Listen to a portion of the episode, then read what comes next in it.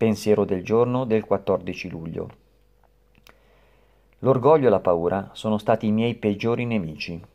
L'orgoglio dice tu non devi guardare e la paura tu non osare guardare.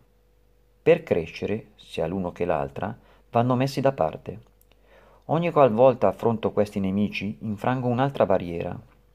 Infrangere le barriere mi mette più in contatto con la persona scrupolosa e affettuosa che sono stato creato per essere. In più, acquisisco un senso di appartenenza che avevo sempre agognato, ma non sapevo come raggiungere. Meditazione del giorno. Fa che io abbia la capacità di essere onesto verso me stesso per evitare inutili sofferenze. Oggi ricorderò, ci riuscirò nonostante l'orgoglio e la paura che potrò provare.